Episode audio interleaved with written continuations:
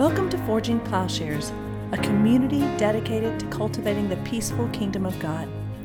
We hope this part of our ongoing conversation stimulates your mind and challenges your heart about what it means to be a follower of Jesus.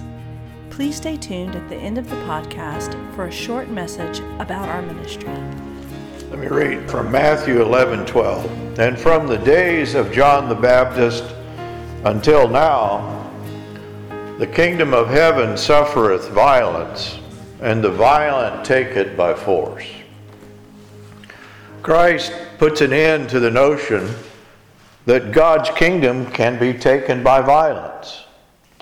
The revelation of Christ directly and singularly addresses violence, war, the self destructive instinct, exposing, in fact, what may be largely unconscious and bringing it to consciousness, exposing evil in the light of who he is, addressing what is hidden and exposing it to peace, to the light of truth.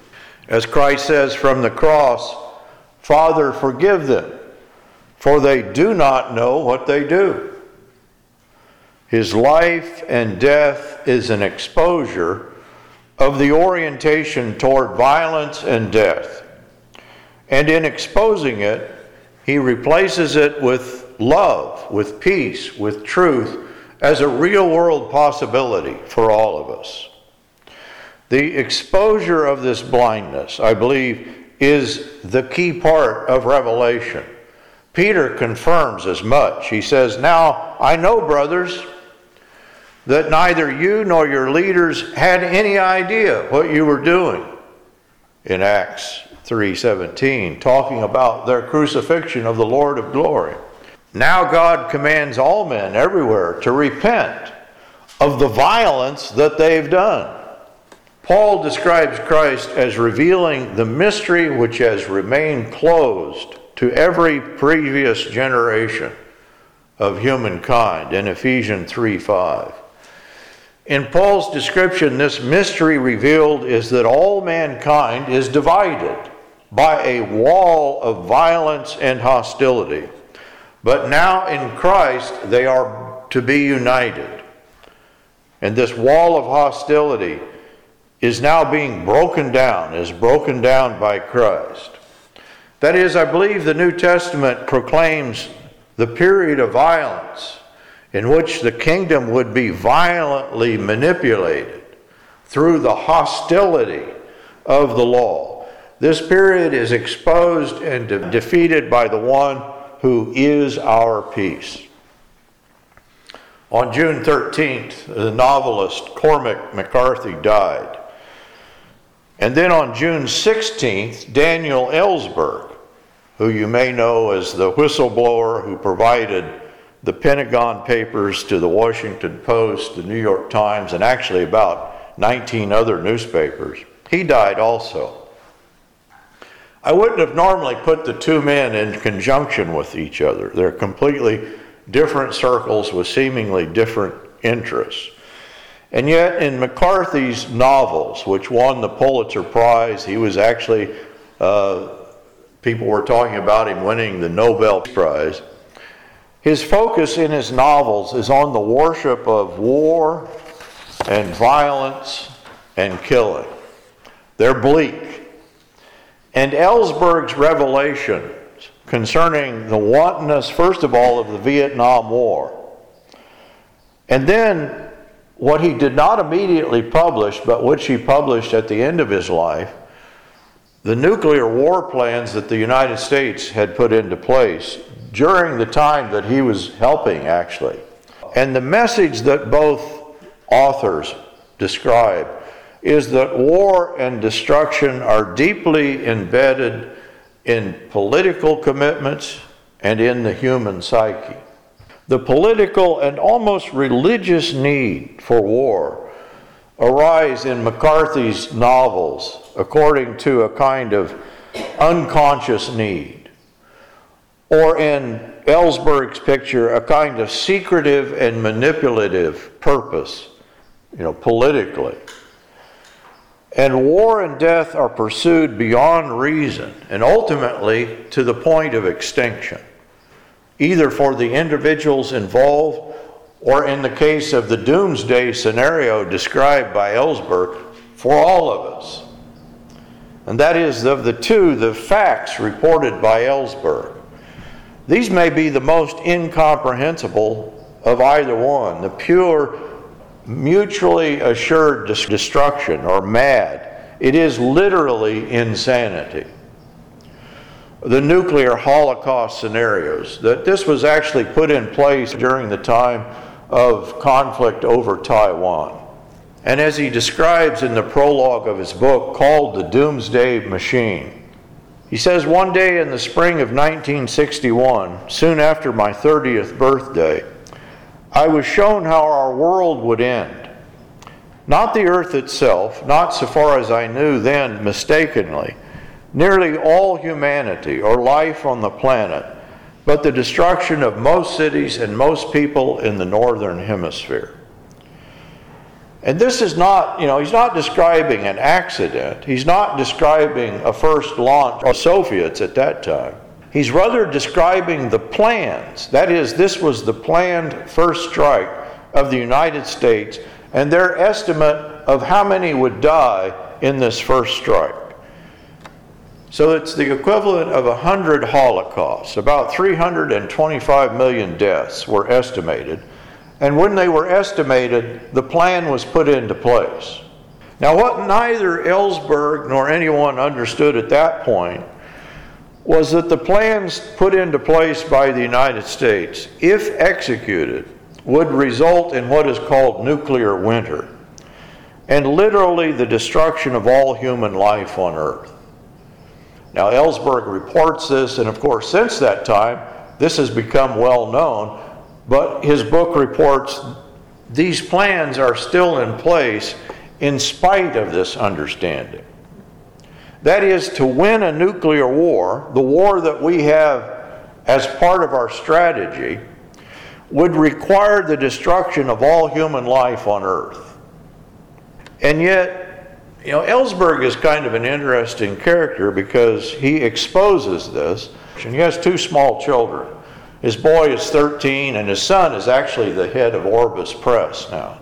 But she was only like eight years old, and both children wanted to help him. He, he explained to them what he was doing. And so his son was helping copy, and the daughter wanted to do something too, and so he had her cut off top secret on all of the he gave her a pair of scissors. And he literally, there's thousands and thousands of pages. But he lost the doomsday scenario. That is, his brother hid it and it got lost in a garbage dump.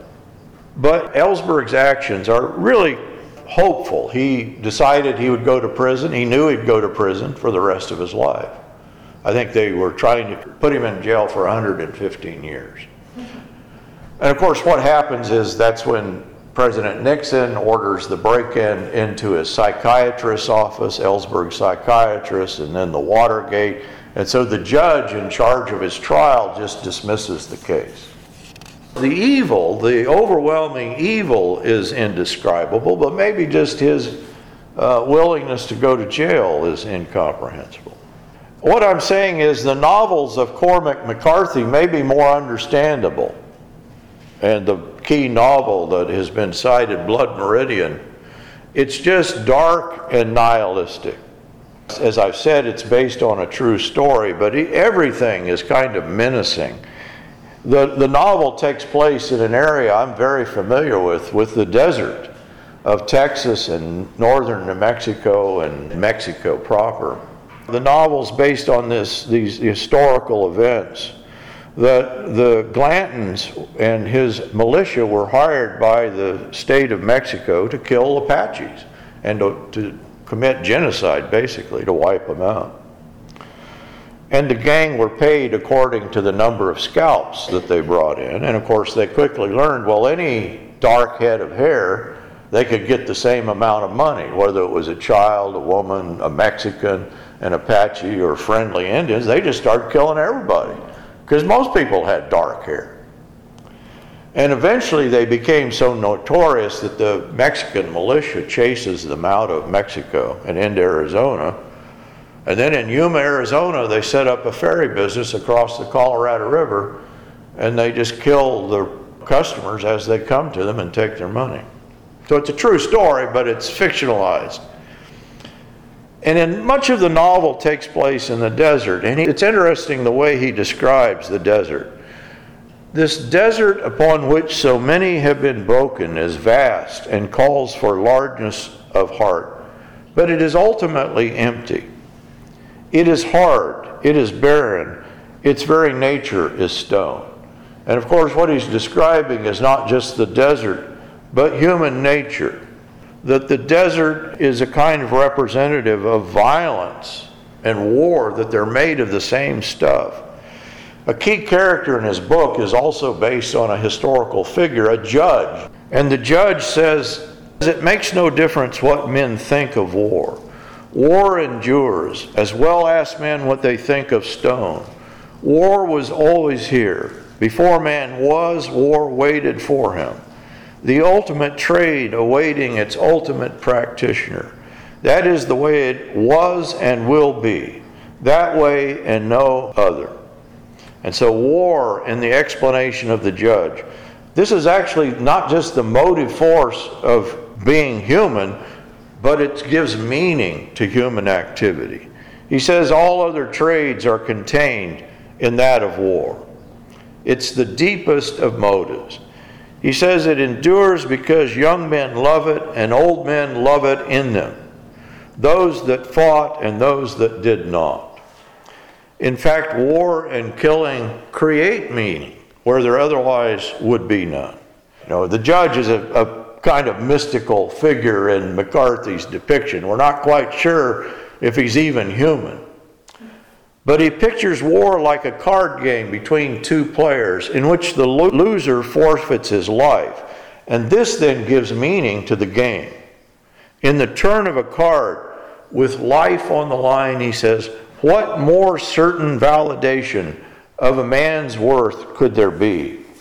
The enhancement of the game to its ultimate state admits no argument concerning the notion of fate.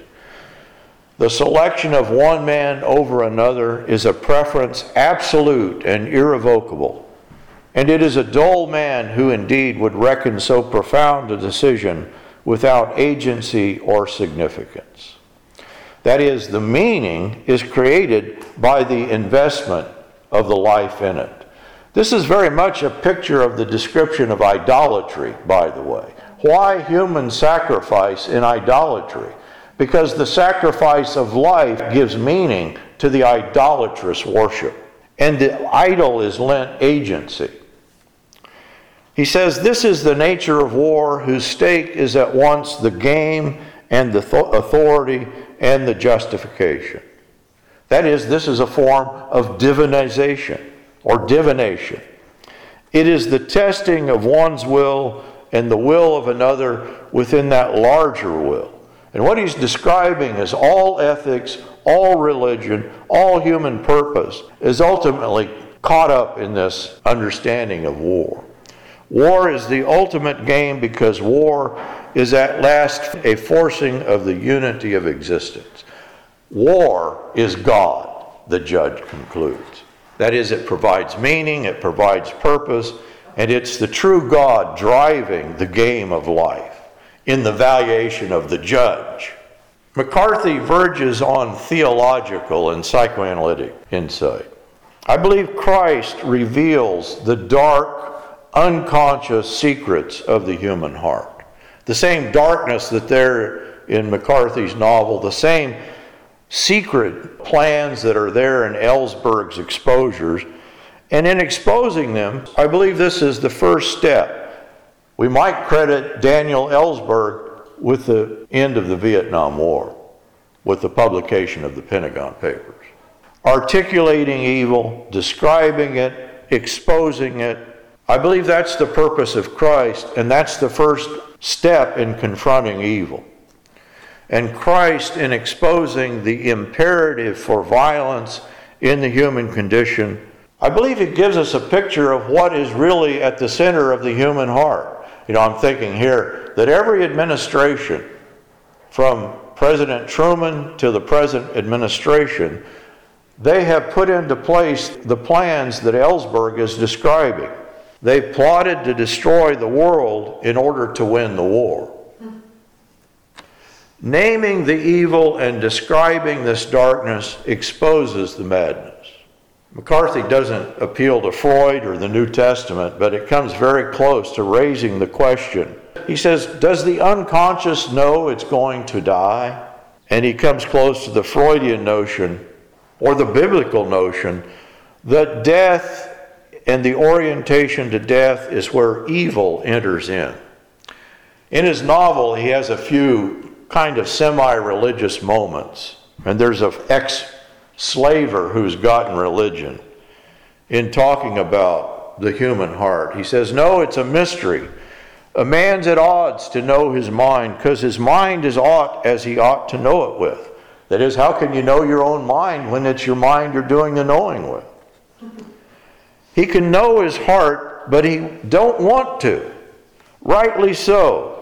Best not to look in there. It ain't the heart of a creature that is bound in the way that God has set it. You can find meanness in the least of creatures. But when God made man, the devil was at his elbow. A creature that can do anything make a machine and a machine to make the machine, and evil that can run itself a thousand years, no need to tend it. The machinery this character describes sounds very much like Daniel Ellsberg's doomsday machine. It is mutually assured destruction writ in incremental decisions, which ultimately trumps every morality, every law, every form of justice as war and killing are the reigning logic, the reigning morality, the reigning law. The judge uses another example of a duel. You know, when two men enter into a duel, the arguments and its specifics really don't matter anymore. In the trial that he calls the historical absolute, the ready willingness to put all at stake in this higher court indicates human willfulness and, interestingly, human pride. In the story, there's a priest. I don't know if the priest is based on a historical character or not, but he's an ex priest who's joined the gang. And the judge turns to the priest and says, Well, priest, give me an argument. Give me a counter argument. And the priest refuses. Ah, the priest says not, the judge says. But the priest has said, For the priest has put by the robes of his craft and taken up the tools of that higher calling, which all men honor. The priest also would be no God server, but a God himself. That is, the priest, the Christian among them, is proof by his presence in the violence that his religion, his true religion, is that of war. And in laying aside his robes to do battle, he is bowed to the God of war, the higher calling which all men honor.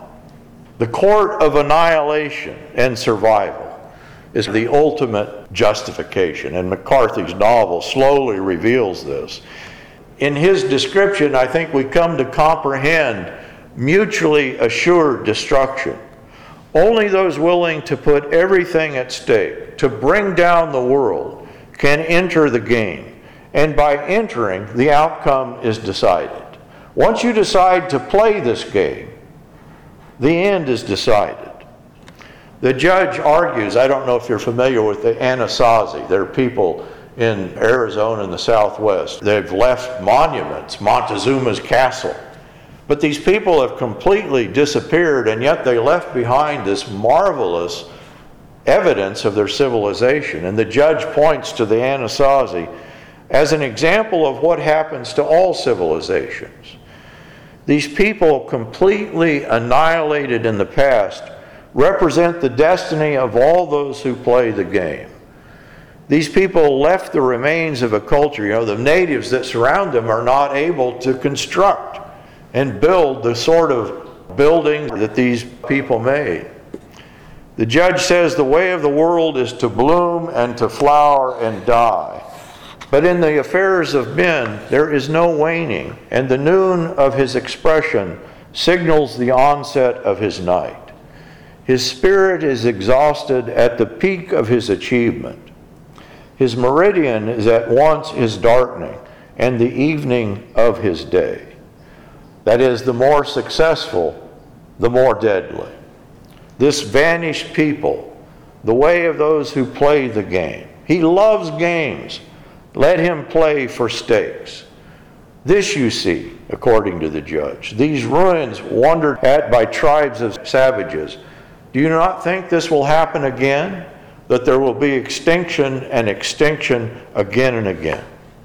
And so, in conclusion, Ellsberg's exposure of the Pentagon Papers, in its exposure, demonstrates the insanity, the hubris, you know, his exposure of the doomsday scenario, the destructiveness, the near perfect nihilism connected with secret violence and covert plans. McCarthy's fiction is one illustration of the pure horror and evil which roots the human need for violence. As his novel unfolds, you know, violence, it might seem to be a means to some other end. You know, oh, well, they're opening up new territory. They're exterminating the savages. Uh, they're making money. But by the end of the novel, they're just killing for no reason at all. Violence is its own purpose and end. Jesus cites the passage in Hosea in Matthew 9 and in chapter 12, right after the verse that we begin with. But if you had known what this means, I desire mercy and not sacrifice, you would not have condemned the guiltless. And of course, he's talking about himself but he's also describing the history of murder. And he literally he begins with the first murder and the last murder in the Hebrew Bible. It's not only his death, but all murder which Christ links to their misapprehended religion. Jesus claims that the history of murder and violence is interwoven with spiritual blindness, imagining one can take the kingdom through violence. This is Matthew 23 34 to 36. Therefore, I send you prophets and wise men and scribes, some of whom you will kill and crucify, and some you will scourge in your synagogues and persecute from town to town, that upon you may come all the righteous blood shed on earth, from the blood of innocent Abel to the blood of Zechariah the son of Berechiah whom you murdered between the sanctuary and the altar. I say to you, all this will come upon this generation. Here is the history of murder. He says, You've done it. And of course, they say, Well, we didn't do this. He said, Yes, but this is the religion that you practice. And today I'm exposing the nature of this religion to you. Jesus exposes the history of murder, the secret of violence, and those who cling to this violence are not of his kingdom. This is the gospel. Forging Plowshares is a community dedicated to cultivating the peaceful kingdom by providing in depth, transformative biblical and theological education and discipleship. If you have found this podcast valuable, please remember to share on social media. If you have questions about what you've heard, or if you'd like to learn more about how you can get involved with Forging Plowshares or even support this ministry financially, please visit our website, forgingplowshares.org.